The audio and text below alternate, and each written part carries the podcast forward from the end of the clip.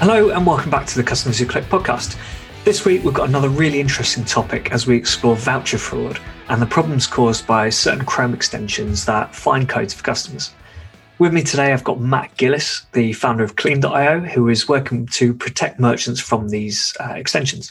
From a customer point of view, these extensions are fantastic. Is you you no longer need to go searching for discount codes.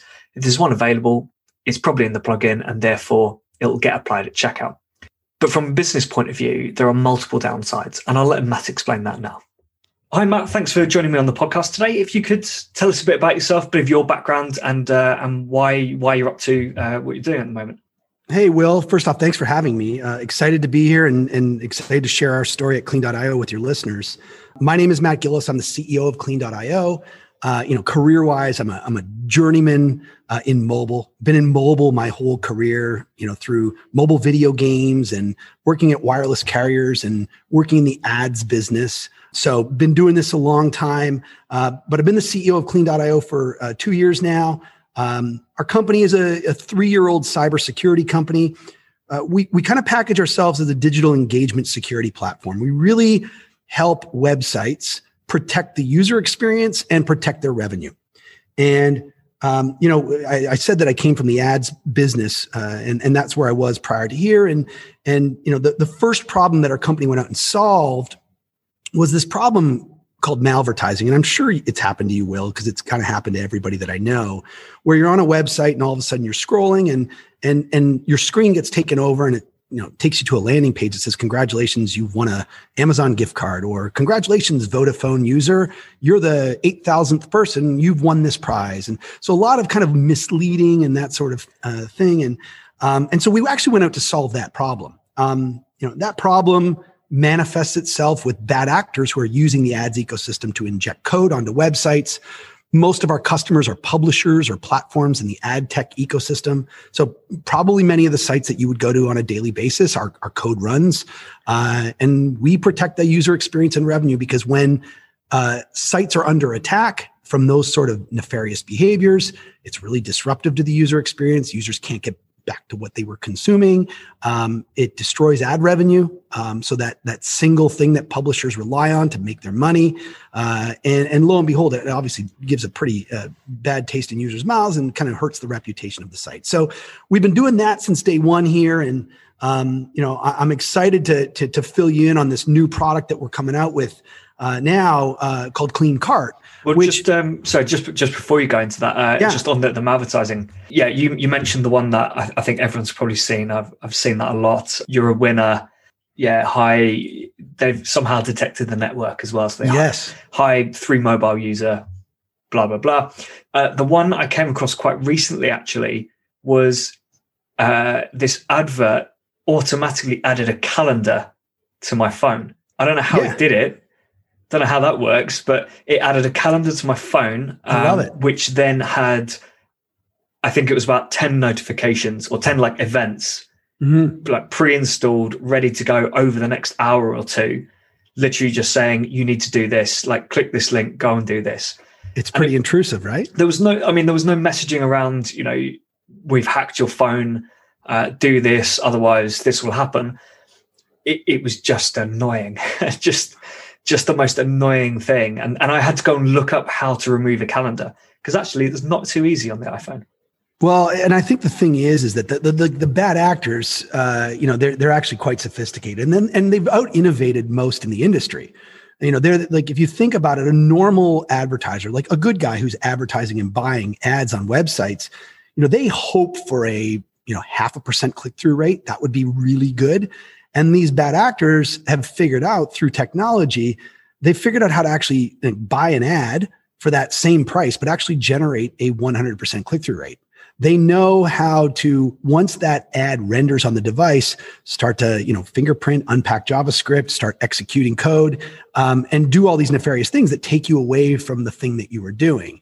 And so, you know it's uh you know what we really do we, we we have this mantra that we believe that like you own your website you should be able to control the code that executes on your website and you know in the ad world right so think of like the, your favorite news site or where you go to read your entertainment you know i'm sure you're into the hollywood gossip will like um we believe that you should be able to protect your user experience if you own that site. And there's a whole bunch of code that comes to your website that you don't own or control, specifically the ads. And so that's what we do. We've kind of like, I would say that we've, you know, really found product market fit. Uh, we protect, I think, like somewhere in the neighborhood of seven or eight million sites per month uh, that have our code that executes on their website at runtime to protect the user experience and revenue. Um, so pretty mature business, and and the problem is, you know, always iterating, right? Like as you said, you know, the the one that you had, they installed a calendar invite uh, where it you know creates pop ups and notifications, hopefully getting you to then click that. In other cases, it's just that simple annoying redirect that says you've won something or or you have viruses on your phone, click here and we'll get rid of them for you. And it launches you into the app store to download some shady app. So yeah, the, the, the, the behaviors are all generally profit driven. They're looking to, you know, create a, an event that they can actually make money on or bill you for.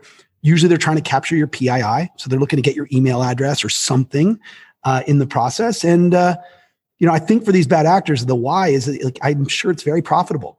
You know, they can buy ads at a very low price and get hundred percent click through rate. And, uh, if you just get one email address, you know, there's probably a, a bounty of what an email address is worth. And, uh, you know, you and I probably aren't going to fall for this sort of thing, but, you know, there's a lot of people that do every single day. Otherwise, you wouldn't have a whole bunch of emails in your inbox that say, uh, your Netflix billing has ended. Click here to change your Netflix payment information, right? People click on those things, even though it's very apparent, uh, generally because the email URL doesn't come from Netflix.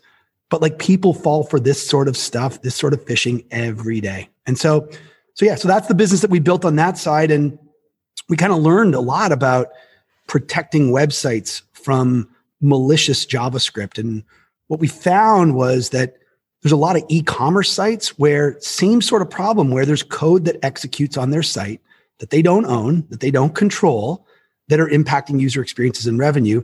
Hence, you know, our product called Clean Cart. All right, sounds interesting. Well, let's let's talk about that a bit more then, because uh, I mean, I immediately started thinking of um, extensions that do like automation on, mm-hmm. on LinkedIn and things like that, which uh, some some get blocked, some don't. I think LinkedIn's quite happy to leave some running.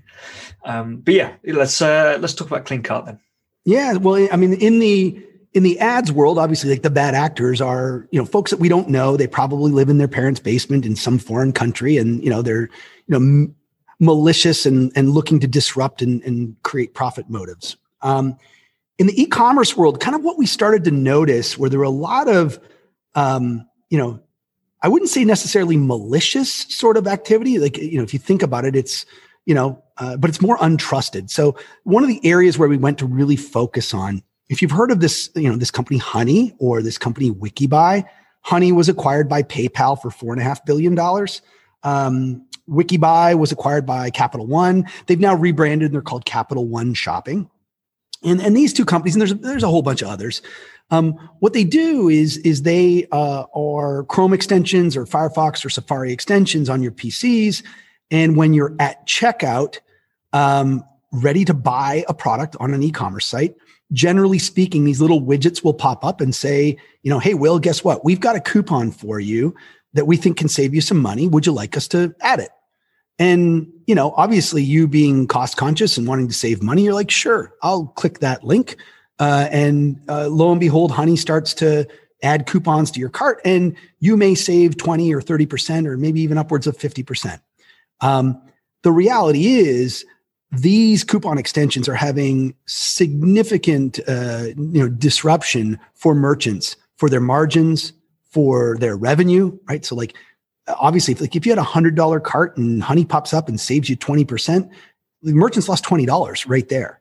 Um, there's affiliate abuse that comes with this. There's you know attribution challenges for merchants, and and I think like the one thing that's hard to quantify is like the time and energy spent with like the teams that are trying to do these discounting strategies or create these promotional codes and shut them down and kind of chase your tail when you know when one of your codes gets leaked to honey or wikibuy and all of a sudden all of your orders are getting massive discounts so you know it's uh the the the, uh, the problem is is actually quite widespread and and i think it's only going to get worse when you think of who the parent companies that are investing in these businesses like PayPal, right? Um, you know, they're they're putting a lot of money behind it. Here in the United States, where I live, um, you know, uh, Capital One Shopping, which is you know formerly known as WikiBuy, they have commercials on TV telling users with Samuel L. Jackson and John Travolta, go get Capital One Shopping so that you can save money. So you know their interests are really in you know driving prices down and uh, you know creating this disruption for merchants when it's not really driving incremental net new sales. Yeah, I think um, I think we've had honey adverts here. Well, I've, I, am sure I've seen honey adverts on TV. Mm-hmm. Um, I mean, I've seen them on Twitter. I've seen them on Facebook. Like they're advertising on all the social media platforms and really yeah. just trying to drive net new users. Totally. I, I suppose part of the reason, maybe, I'm not too sure about Honey, but I guess for Capital One, one of the incentives is if they can improve conversion rates by a high enough amount to uh, offset the the discount, they are earning more money through the transaction fees. Yeah, I, think it's a little bit of everything. You know, like it, people try to understand motives, right? And and I think it's you know, it's obviously like, you know, payments processing. It's, you know, in the case of PayPal, like they're trying to drive penetration of their digital wallet. Um, I think that there's a pretty significant data aspect to this, which is really understanding compu- uh, consumer behaviors and, and buying habits and, and all of that sort of stuff and getting smarter. Because if you think about it, Honey, I think they state publicly that they're on, they've got 17 million uh, users. Um, so you know, like that's a pretty good sample size of, of purchase behavior and, and and understanding what's happening in the ecosystem. And you know, and then again, you go back to the profit motive. Um, you know, nobody's really doing this for free. Um, you know, I'll see a lot of times where like even when honey pops up, sometimes it's a honey code where it actually says honey in the code, which my gut says honey is somehow convinced the merchant that they're adding value in the process. So the merchant has partnered with honey. But in many other cases, there's just some wacky nondescript code, which you know is someone's affiliate code that got you know swapped up. And so now the merchant not only is giving a discount of which they didn't intend to give to that particular user but they're also paying affiliate fees on top of that. So you know i think that it's just it's one of those things. I think we're in the early stages of this and it's come up pretty quickly but you know for us um you know we've uh it's exciting. We, are you know, we're in closed beta with, uh, you know, 20 different merchants who are actually using our software and, you know, we're blocking these extensions in real time and saving money and learning a lot more about, you know, purchase behaviors and uh, revenue reductions and what it's costing them and what the ROI is. I mean, I, so I used to work in affiliates uh, quite a few years ago, so I don't know how much has changed, but I imagine the, the way I see it working is if, if Honey did basically steal a code from somewhere else, the the merchant who was given uh, sorry the affiliate who was given the code wouldn't get paid because people aren't clicking through their affiliate link which is where the tracking works. And then what you'd probably do is you'd as long as you're paying attention you would look through the affiliate sales and you'd just reject all of honey's uh, affiliate revenue commission. And so you'd say that that's not your code. You're not you you don't get commission on that because it states in our terms and conditions you only get commission off the sales we agree with you that you're allowed. So there's i mean listen you you have a, a, much deeper history on that side of the business than i do. Obviously i come from you know the, the mobile and the ad you know tech side of the world. Um, you know i think when we talk to merchants i don't think it's as simple as what you're saying.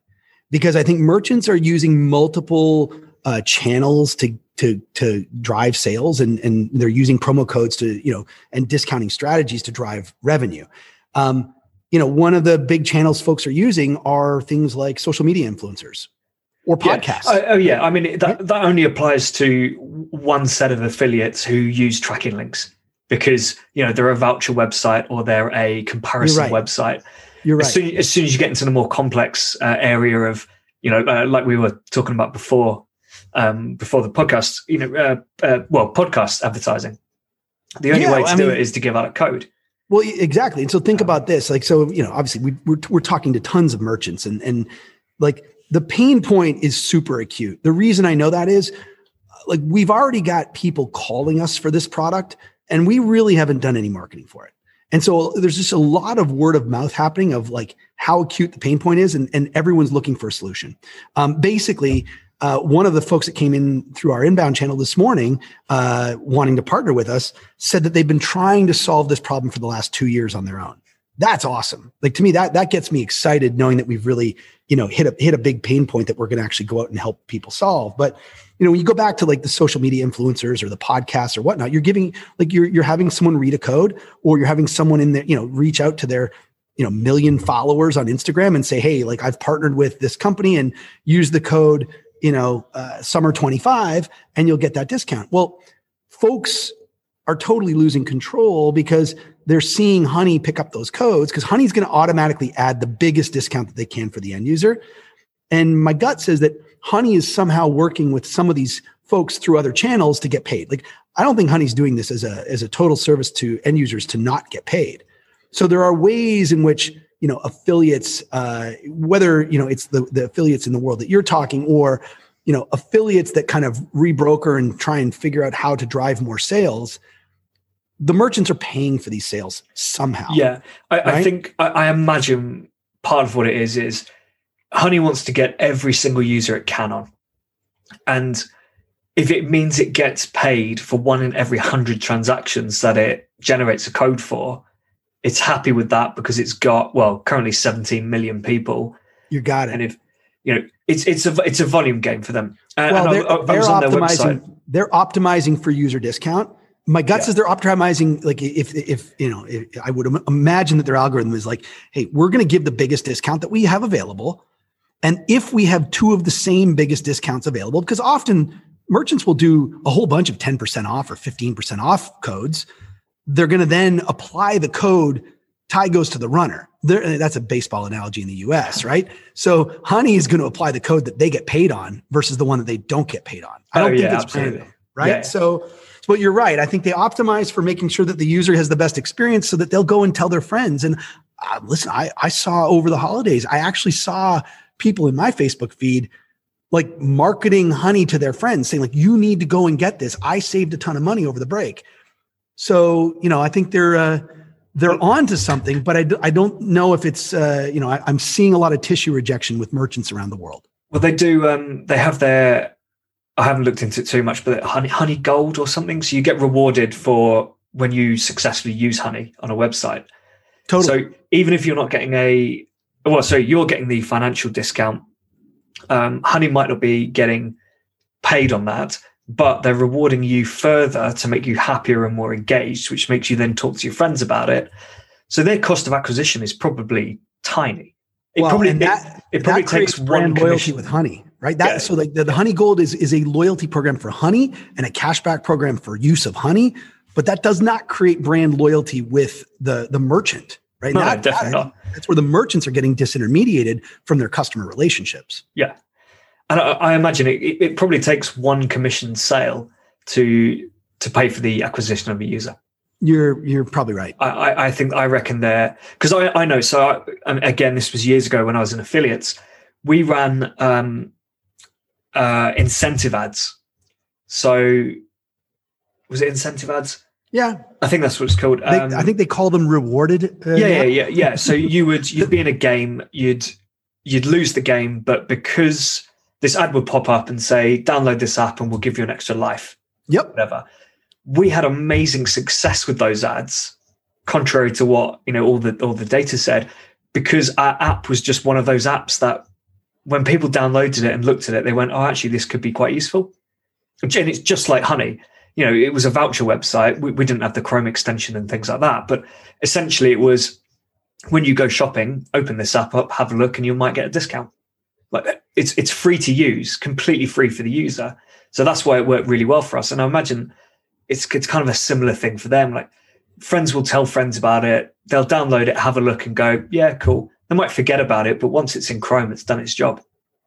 Exactly right. Yeah, I, I, think it's funny. You've been in the business a long time, obviously, so you know this world. And in mobile, uh, in the early days of mobile advertising, the the word uh, you know incentivized was was like a dirty word, right? It was like the ooh, you know, that, that's not that's not valuable to me. But then somebody repackaged it and called it rewarded, and rewarded became actually like a pretty important currency in the mobile ecosystem, specifically rewarded video. meaning, hey, if you're playing Candy Crush and you run out of lives, watch this TV commercial and we'll give you an extra life.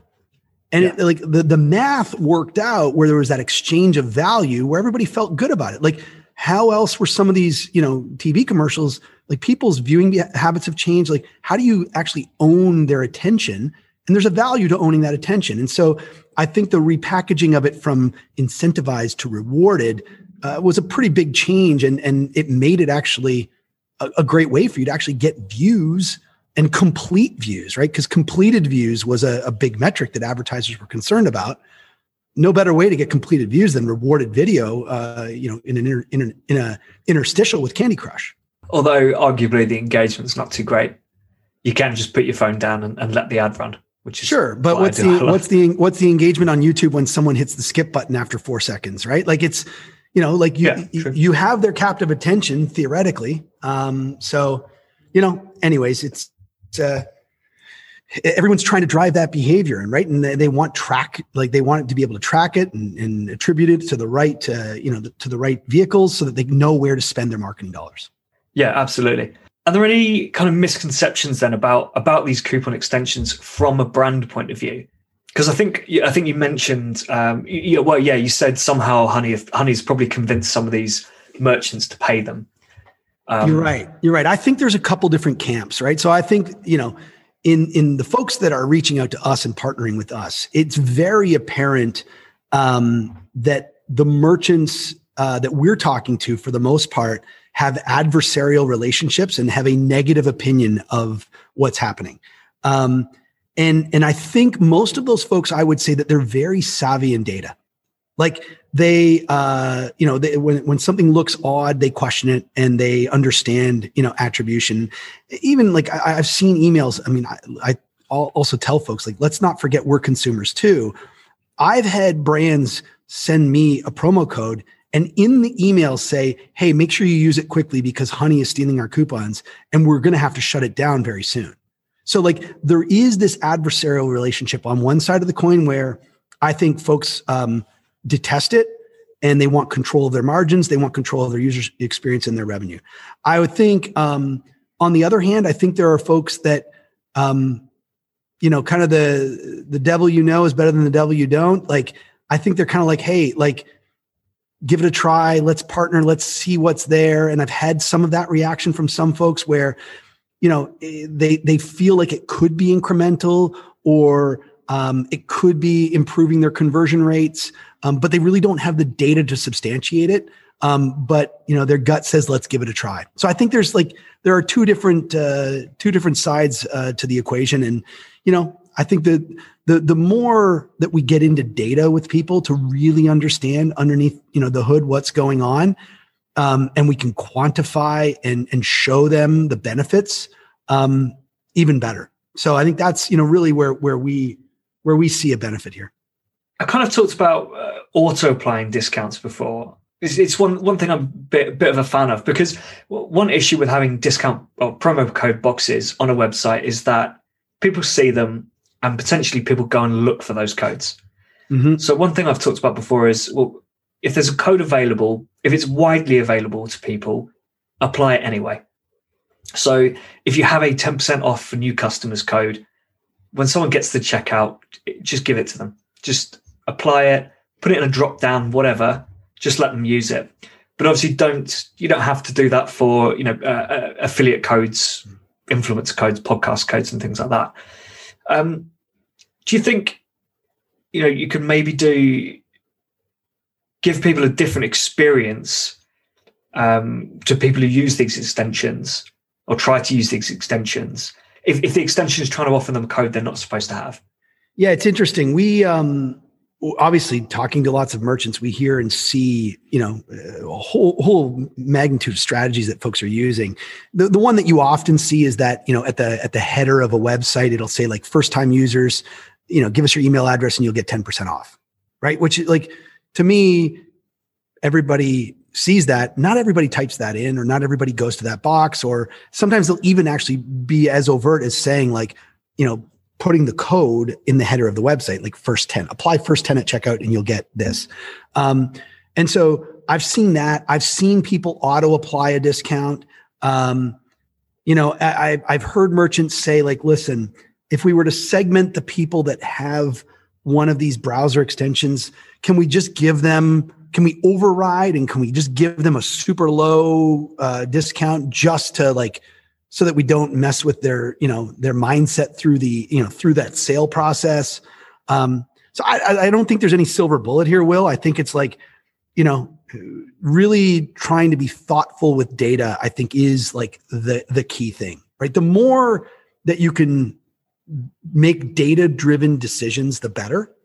I think we live in these seas of data. Um, but I think that even in then there's like a lack of actionable data. And I've talked to a lot of merchants about like, how do you judge incrementality? And most, like many don't have the answer. And that's really why they're marketing, right? They're trying to drive incremental sales. And so I think there's a lot to be learned and, and, uh, uh, you know, we're in the early stages of this thing. And I think it's, like, it's super exciting because I think every day we're kind of uncovering a net new use case, a net new behavior, you know, whether it's people using them in podcasts or like one of the things that we've come across recently is like, uh, you know, obviously because of COVID, people are giving discounts to first responders. Well, like it, it breaks my heart when I see Honey apply a first responder 25 code because for me, I'm not a first responder. Why should I be getting a first responder 25 code? And why should Honey be the arbiter in saying I deserve that? It's almost like a military code, right? It's an honor to be ex military. No one deserves those discounts except military. So I think there's a whole bunch of, uh, you know, whole bunch that we're uncovering and, and finding with this ecosystem that, um, you know, strikes me that there's, uh, there's big pain points. Margins are super thin and anything that we can do to give that control back to merchants, I think the better. Yeah, absolutely. Um, yeah, I do. I, I, do agree with you on that. Um, there, there, are code. There are codes out there that are specifically generated for a certain group of people who, for some reason, have have been given it. Um, for mm-hmm. example, I think lo- loads of stuff happened here uh, last year for the NHS. Yeah, um, and probably not just the NHS actually. Um, but they got, you know, th- there was a lot of obviously praise for them for what they were doing. You wouldn't go into a store with a like a fake NHS card and try and and try and claim the discount, would you? I mean, if you didn't have a if, if you didn't if have integrity, any. if you didn't have integrity and a conscience, you you you wouldn't. You're right. You're right. And you know, like, it, it, it, it's funny. You're, you're, like, you know, I'll give you another example. By the way, I've got about hundred examples of how merchants have, you know, really felt this damage. Uh, you know, one uh, one merchant that I was speaking with, uh, they did about 15 million in sales a year online, right? So, like, I would say, like, you know, good sized business. So, call it like, you know, you know, 15 million bucks. Like, they're doing about a you know million, million and a half a month in revenue. Um, they sponsored a basketball team here, and they they came up with a promotional code that was only going to be used for that basketball team during their broadcasts in a crawl along the TV screen. And so the code was Magic. They sponsored the Orlando Magic. The crawl on the broadcast said, you know, use code Magic at, at checkout and you'll save 30%. Well, they were excited to see that the use of that code was really high. And like the reality is, the Orlando Magic does not have that big of a basketball audience. And so when they actually did the math in the month of August of last year, this is when I was talking to them, um, they lost $150,000 in like discounts to promo codes. So about 10% of their overall revenue. And that code was $100,000 of that $150,000. So, you know, of the 10% that they were losing, about six or 7% was coming from that one code. And when they blocked that code, two 25% off coupons immediately shot up. And so like that's to me where like if you're a merchant and you're not in the weeds on your promotions and really understanding like, like what the codes are and how often they're being used and where the origination's coming from, like you're just giving away money. And so I think there's like there's a ton to be learned. And I, I talk about this sea of data, yet there's a lack of data. I think there's a lack of actionable data to really give confidence to merchants of like how to conduct efficient promotional strategies. Yeah, I suppose part of it is, um, and it's it's a topic that comes up again and again, uh, which is quite annoying actually. But t- teams get siloed. Uh, that that data and feedback is not it's not really making its way around the business. So you know, for example, a PPC team will like just see that you know they've they've had X number of conversions, their code has been used X number of times. The Facebook team will do the same, uh, but then that's that's their view on it, and that's and that's that alone. They don't really care about other numbers. So the, the, there'll be someone, you know, I, I don't know, in the finance team or wherever, who looks at those numbers and goes, "Well, hang on a minute. Between the two of you, you've generated 150 percent of the sales that should be there." Yeah, because there's crossover because that code that code is uh, has has gone somewhere like honey. And I think I think that's a big problem. And until you get that person in the middle who actually does that analysis, you, you will miss it. And I, and I think that's missing in a lot of businesses. You know, I, I, I don't right. think I, I don't think I've worked in a business where that would be, that would have been picked up. Well, and I think you're you're right, and it, it really comes down to like you you want to believe the data too right? Like, I mean, if you're a marketer, you want to believe that like the work that you're doing every day is actually working. And so, you know, in some cases, I'm not saying anyone's doing anything, uh, you know, malicious here on the marketer side, but like, I don't know if you're spending money and you're driving campaigns and you've got promo codes being, uh, you know, uh, used, like that somewhat validates the effectiveness of your campaign. And I think it was Procter and Gamble that I think two years ago I think they pulled $200,000 out of their digital spend and they did not see sales change. Right. So, like, I think in some cases, there's going to be a lot of like A B testing and really understanding, you know, that, you know, call it that organic versus incremental. Like, what would have happened anyway? Okay. Now, what happened as a direct result of this marketing? And that's, that's where I think it's, it's really challenging to, to, you know, to show that ROI. And, you know, yet when, you know, when you see, you know, if you've got, uh, you know, 20 promo codes and you got one that's doing 90% of your volume and it just happens to be that one that's the highest value one, um, and it skyrockets up the day after you did it and you didn't have a big marketing campaign around it, you, probably should like think deeply. And, you know, I, I also tell a lot of folks, like, if you're in this business, like we're all consumers, download these tools, put them on your computer, understand the user behavior, really walk that customer journey to see what's happening out there. Um, and I think so, in some cases you'd probably be shocked of what like of what actually happens. So yeah, yeah, I think there's there's just a ton to learn, Will. Like I really think it's, you know, it's been happening for a long time. Um, but I still think we're in the early days of really getting clarity for marketers so that they really understand, you know, the incrementality and, and when they should be paying for things and when they shouldn't.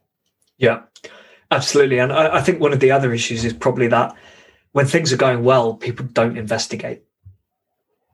Because, You're spot on. Because what? Why would you investigate if if everything's going going well? Mm-hmm. If everything's, right. everything's going as expected, uh, you know, why waste your time investigating it when you could be working on the next thing? Well, and by the way, if it proves something otherwise than you were doing an amazing job, there's probably risk to your job security, right? Like of like, wow, do they really need me? No one wants to report a successful campaign and then a bit later go, well, actually, I looked into this and I was wrong. it's it's, well, yeah, not being driven by us. But but I, I, mean, I think the thing the thing the, the way that we look at this is like there's so many reasons why our product makes sense for merchants that are feeling the pain from honey. Obviously, your revenue is being reduced, right? So like there's there's no other way to grow your like your revenue without growing your sales. Like you don't need to sell more product and you can make more money.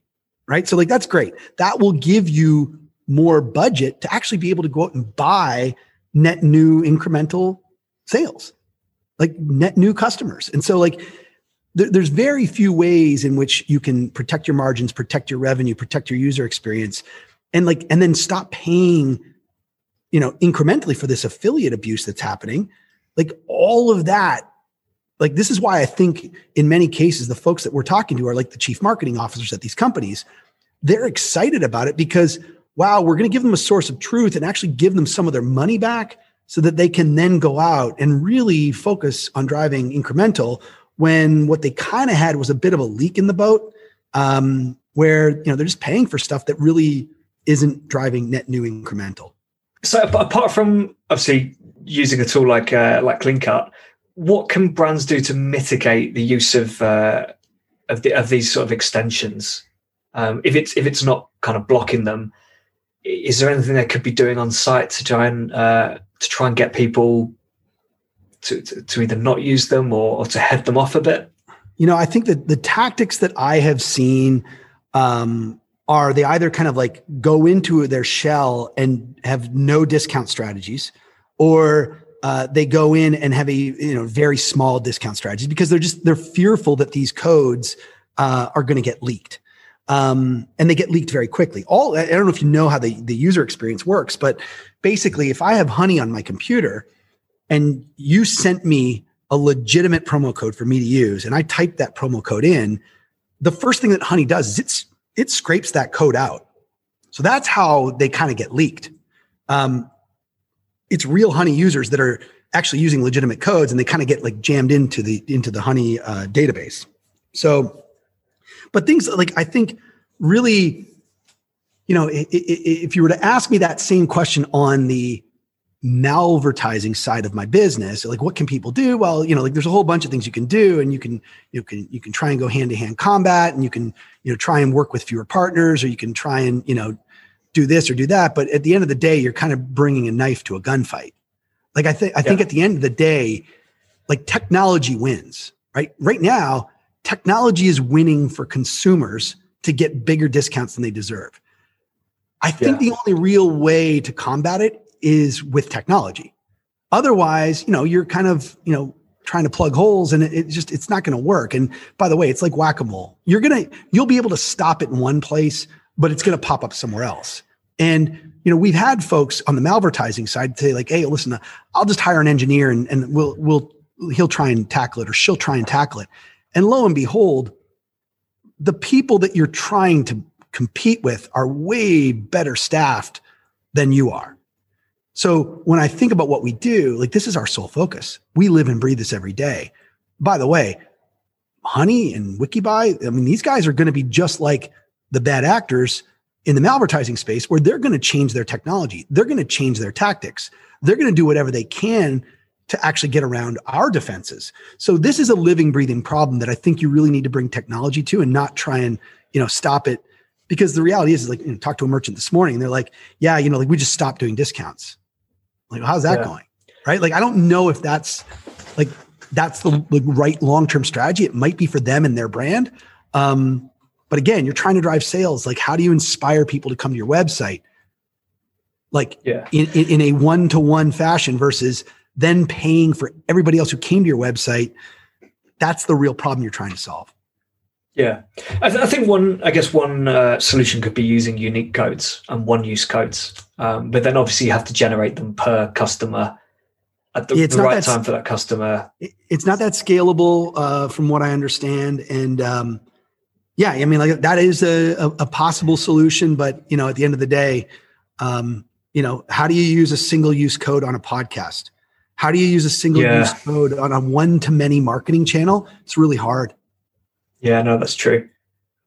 Yeah, it's you know, a difficult one, how isn't it? How do you use an Instagrammer with a single use code, right? Like, uh, you know, the first one that responds and uses this code, like then, then it, you create this terrible customer experience. One of the things that yeah. we actually had with one of our merchants, like you know they they're an interior uh, like they sell interiors. They sell drapes and carpets and all that sort of stuff. And uh, they were working uh, with uh, interior designers and giving them exclusive codes so that they could come and get 50% off. Well guess what? Honey got a hold of those coupons. And uh, in lo and behold uh, you know they've got users you know just a general user.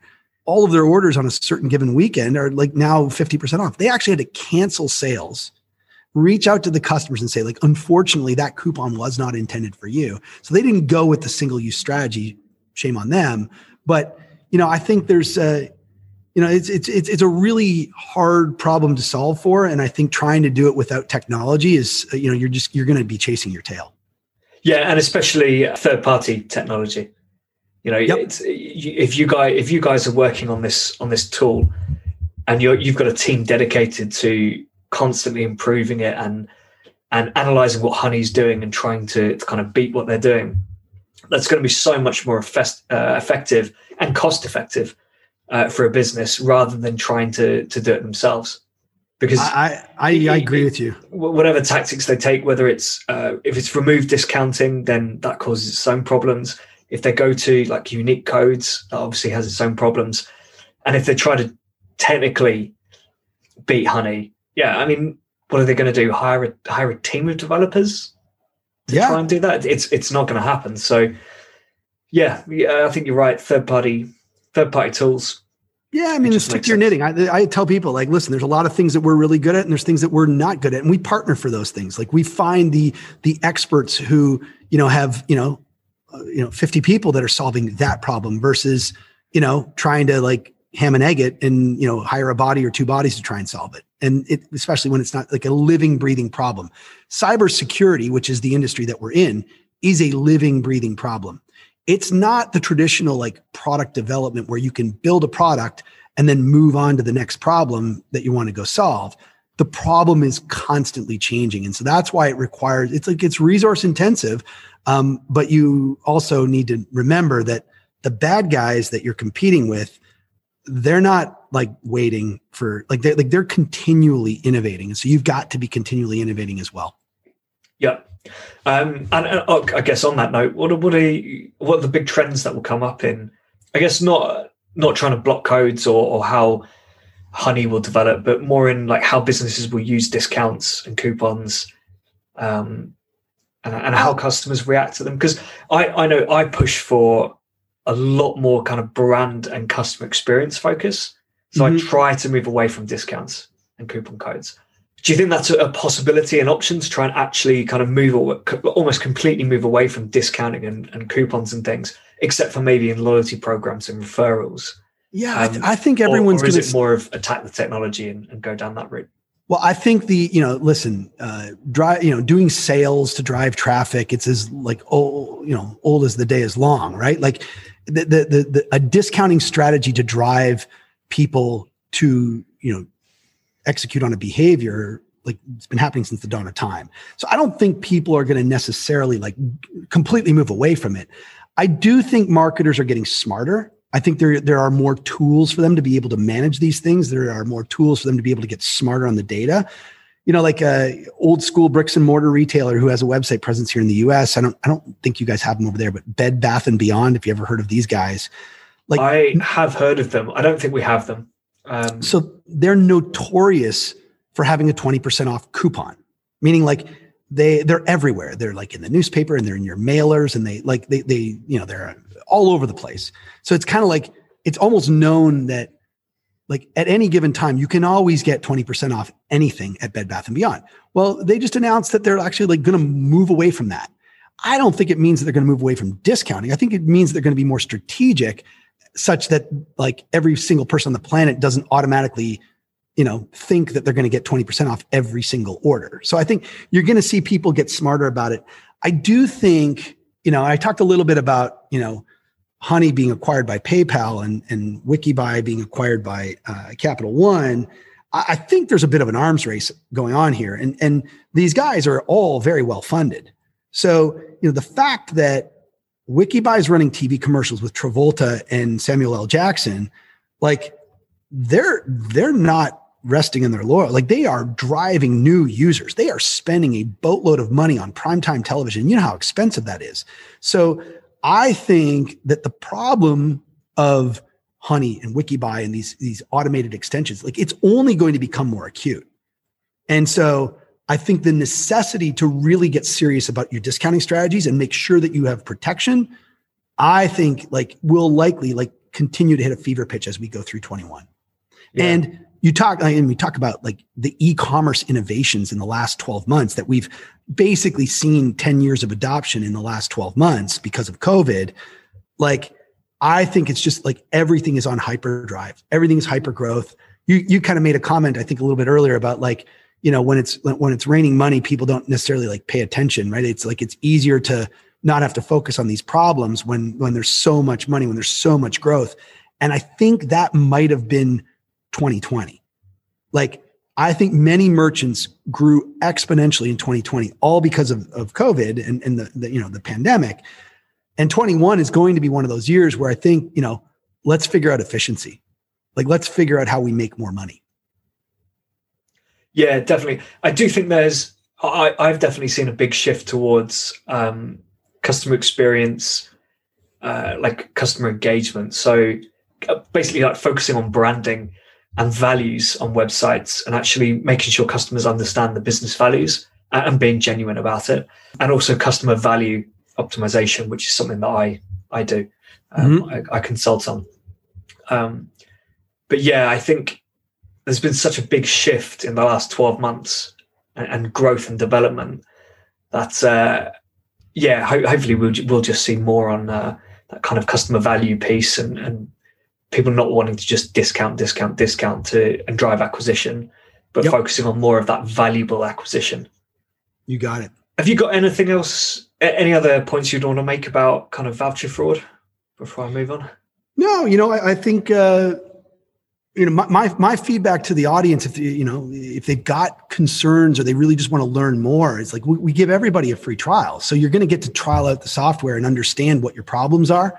Uh, you know what the top codes are that are being um, you know redeemed or attempted to be redeemed what the extensions are that are on your users like in your shopper so we're going to try and give you a really good you know knowledge base of what's happening on your website um, and and obviously hopefully save you a bunch of money in, in in the meantime. So my sense is like you should you know hopefully do a bunch of these you know testing out of new software and and really learn about that customer experience and that customer behavior so that you can make you know very well informed marketing decisions yeah, exactly. And I think I think customer experience is really important.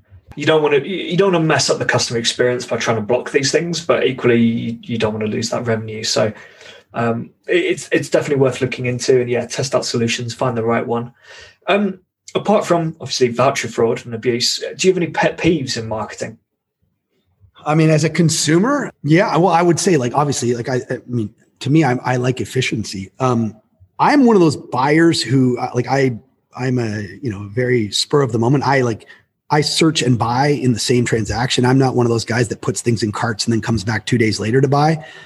The, uh, for me, a frustrating thing is like when I get retargeted after I've already bought it, yep. and I see it all the time, right? And so you know, I I think there's probably a lot of uh, things that we can do to improve that. That's just poor behavior, isn't it? Like poor. But poor don't you practice. see it every day? I see it every day. I, I don't think I see it every day, but I've I've definitely seen it where I've bought something I've literally I, have gone through the checkout to the confirmation page. I, am now in that customer database, and I'll get retargeted. That's just poor marketing. Well, and by the way, it's probably hard. I mean, it's probably hard. I don't know. Like, I like I'm not a I'm not in the the the you know the retargeting or remarketing space, but um, but yeah, I think like that to me is like it kind of looks a, a little uh, bass backwards, right? The way things you, know, you should you should be do, marketing to me to drive the sale, not marketing me after I've already purchased. So that that's yeah. I think uh, the inefficiency around that. I think that kind of uh, frustrates me a little bit. But no, I'm a pretty easygoing guy. Well, you know? I, I, had one uh, kind of the opposite of that uh, of that actually recently. I didn't buy a product, and uh, I received an email ask, from the other day asking me to review my purchase. Oh wow! Um, which is really that's... interesting. It, a very it was a, the weirdest purchase experience I think I've ever had. I yeah. I won't say the brand, but it's a very big computer brand. Yeah. Um, I bought a monitor from their website. The money left my account. I saw the notification on my phone. Uh, I think I got an order confirmation email. You know, you know, it looked like I had made a purchase. A, a week or so later, I got a refund. And so I got in touch with them and I said, I've got this refund, but my order status is still confirmed. What's what's going on? Mm-hmm. And the person, the the um, customer support agent said, "Oh, we like we take we take the purchase on dispatch or delivery. I can't remember." Mm-hmm. Um, which kind of raises questions over why I was charged in the first place, if that's their policy. Um, but it, there was a good like three weeks until they were going to be dispatching the product because uh, stock issues, I guess. Um, but I also happened to notice that the product was thirty pounds cheaper at that wow. point. Wow. I said to them, "Well, oh, okay. So do I do I get charged the price it's going to be on dispatch, or do I get pr- charged the price that I paid?" And they said it's the the price that I paid. So I thought, well, I've got that money back. It's already refunded to my account, so I'm just going to cancel my order. I've got two weeks until you dispatch it anyway, so I'm going to go look for the product elsewhere. Yeah. Um, and I ended up buying something, a, a different product, a better one actually, uh, for cheaper um, because because they just I, I, don't even understand how they messed that up. Um, but yeah, then shortly after Christmas, got an email asking me to review my purchase, which oh, interesting. obviously never oh. never happened because yeah, I was just so so strange. There Stuff like go. that really bothers me, but I think it bothers me as a marketer, well, yes. and, and as a consumer. But just as, as, as a marketer who deals with customer experience and, and customer value optimization, they had a great opportunity to just say, "Oh yeah, you'll you'll get the price on dispatch or whatever, or, or I can apply that discount for you." But no, uh, they just lost the lost the purchase instead. And finally, you, have you got a particular area of marketing that you think is quite underrated at the moment? I mean, I always feel that that word of mouth is probably the most underrated marketing channel. I think a lot of folks think that you can maybe have a mediocre product and and you can buy ads and and you know drive growth that way. But we, we've actually been quite successful in in I think putting a ton of focus on building the the best product that our f- customers will tell their friends about. Um, you know, we've been around for three years. We just hired uh, um, a marketing leader uh, three months ago. So all of our growth has come through word of mouth. And, uh, you know, so I think, you know, word of mouth to me is like, it's the cheapest. Um, obviously you're investing in your product, so that's expensive, but, um, there's no better way to grow your business than through, through word of mouth. I yeah, absolutely. Under, I think it's underappreciated. Yeah. Super important. And actually, you know, while you were talking, I was thinking about it. I've, I, I know in, in startups, it does get mentioned in job specs. You know, you are expected to increase word of mouth but that's a very generic just you know it's a job spec thing there's i can't think of anyone in any companies i've been in who has been responsible for building word of mouth. Yep. And and focusing on and i know it's quite a obviously quite a difficult thing but there's no one who's thinking on on these channels or with this experience like how can we leverage this to try and get people to talk about us? And, and in a way which the customer will actually want to do it. Normally it's just here's a referral scheme refer your friends to get some credit or please just share this on share your purchase on social media which no one really wants to do. Um, yeah. Yeah we've really focused on product and we focused on measuring net promoter score. Our net our net promoter score is like 85 um, so you know that means that you know it's world class people like your customers are willing to tell their friends like how much they love your products. And to me that's the most valuable marketing we can have. Yeah, absolutely. I, have had people referred to me, and it's always well, it's an, an easier sales process, um, and a far more likely to turn into clients. You got if, it. If someone has sent them my way, um, even with no interaction at all. Um, and actually, even just uh, from a B two B point of view, like content marketing, you know, I, I had someone um, connected with me the other connected with me on the LinkedIn the other day, just sent me a message saying, "Can we chat?" and it's just because they'd seen my content out there. So I guess that's that's content marketing, but it would have probably come about because someone liked my post or commented on my post. Yep. Very so cool. Yeah. Cool. Awesome stuff. Uh, is there anything else you want to add? Or no, you know, how, how do people get in touch? How do people find out more about what you do and, and test well, you it can, out? Yeah, you can find us at, at clean.io. Um, or, uh, you know, if you're really interested in the product, it's blockcouponextensions.com.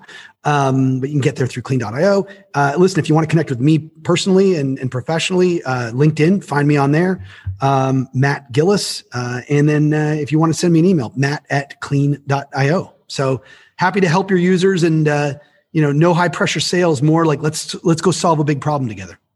Yeah, definitely. Thank you so much. Will, thanks for having me. Appreciate it. Take care, bud. While there is some benefit to these extensions, you might be acquiring more new customers, for example. There are huge downsides to letting these extensions roam free. Your margins get hit as, you know, even loyal customers who love your products will still get these discounts, uh, possibly alongside any loyalty program discounts you're, you're giving as well. And your, your tracking can end up, end up all over the place you know any discount code based tracking you do is, is completely unreliable as you've got no idea whether an influencer or a podcast is actually generating that sale or if someone has just hit apply codes on on honey for example. If you are worried about this do reach out to matt at clean.io and have a chat. Uh, and if you've enjoyed this episode please do remember to rate it on itunes. It's super useful for me and i love seeing the reviews there. As usual, any comments or questions, just fire them over to will at customerswhoclick.com. Next up, I've got Sarah Curran from TrueFit, and we're going to be talking about proper personalization and giving customers a really fantastic and unique online experience. But until then, keep those customers clicking.